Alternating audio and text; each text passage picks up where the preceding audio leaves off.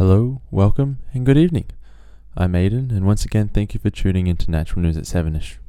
Let's get started, shall we? You may be noticing the weather is starting to change, and we're coming into a period of time that some people like to call winter. You may also be noticing that some trees' leaves are changing colour. You may also start to think they're going to fall off soon, and you would be correct. Do you want to know why and how they're deciding to pack it in?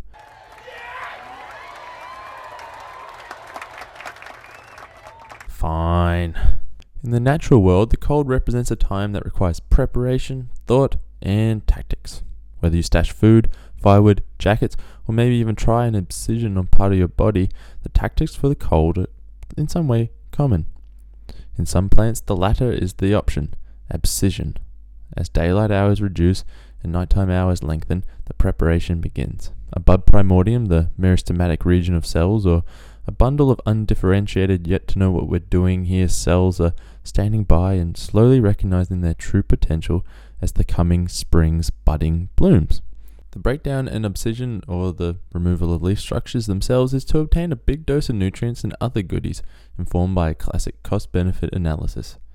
Over the colder and importantly darker months, the energy required to maintain life as normal or attempting to run it at a loss is difficult, the money in the bank of converting sunlight into sugar is a game best left to the sunny months in some parts of the world, and hence this captivating evolutionary tactic. Now, let's have a crack at guessing how many temperate deciduous trees are endemic to Australia. You ready yet? Okay. One. That's right, one. The deciduous beech or Ornithofagus gunnii is the only true temperate deciduous tree in Australia. Another Australian native deciduous tree you may be familiar with is the baobab tree. You may also be familiar with it being from a more desert, arid sort of environment. So, why did these two lose their leaves and some others, but not all Australian plants? Well, since Australian plants have grown in a much more variable climate, keeping your leaves allow plants to be more opportunistic when good growing conditions arrive. It's time for a happy news story out of the intense fires of the 2019 and 2020 summer. An article published online for Australian Geographic by author Bron Willis shared the journey of a critical rock wallaby population from Tidbinbilla Nature Reserve, which is located in the Australian Capital Territory. Some foresight and complex logistics saved the brush tailed rock wallaby species from no longer existing. The approaching fire front rolled towards the population of 17 brush tailed rock wallabies, unknowingly seesawing between life and the approaching front.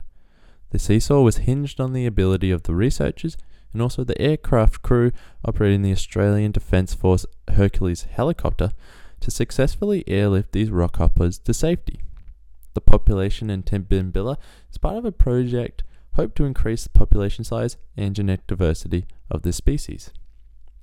Airlifted to safety, the wallabies spent time at the Mount Rothwell Conservation and Research Reserve awaiting their return to Tidbinbilla. Mount Rothwell is a 473 hectare predator free oasis located near Little River in the education state known as Sweet, Sweet Victoria. In a loving state of mild perpetuity, the rock wallabies were organized in social groupings and separated, remembering the importance of genetic diversity. As the rock wallabies got nice and cozy diversifying, the project team were off scaring and introduced predators and potting up fencing just to be sure all in the name of getting their home ready at Tidbinbilla. The wallabies were then escorted in a private plane back to Tidbinbilla, awaiting health checks and a 60 day biosecurity quarantine. After intense pressure and coordination successful, the population is now safe and hopefully on their way to getting out of the endangered status, all while being blissfully unaware of the ordeal that happened. Now, take a moment, think back a little. Think about when you grew up some of your first or fondest memories. Let them wash over you. Smile. Breathe in. Breathe out. Now, when you're ready, try to think of all the different pellets that come to mind. There's chook pellets, maybe BB gun pellets. Is there any more that comes to mind? How about owl pellets?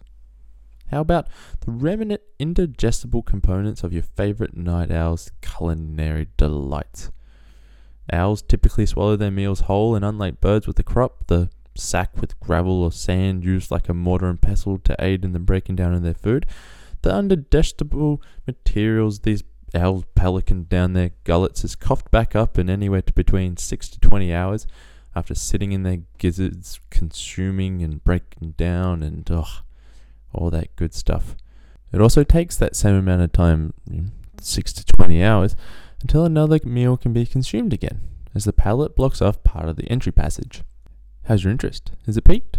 If so, and you want to experience what it's like to forage for pallets with a little bit of interspersed life wisdom, well, check out Puke, a film by Foster Huntington. You may know him from Van Life, that hashtag that flew around the world. You may know him from his tree houses. However you do, there's a link in the description. Check it out. Get to know him if you don't. And find out what this pallet puke stuff's all about. Well, that's it. And that's that. Thank you once again for joining us. We'll be back next week around, let's say, I don't know, 7 ish. That's good for you. And so if you got any news for us or we're doing anything poorly, maybe some things, well, that maybe we're doing something good, let us know. Through our Instagram page at Natural News at 7ish. Until then, stay safe, smile, and remember to spread the good word. Good night.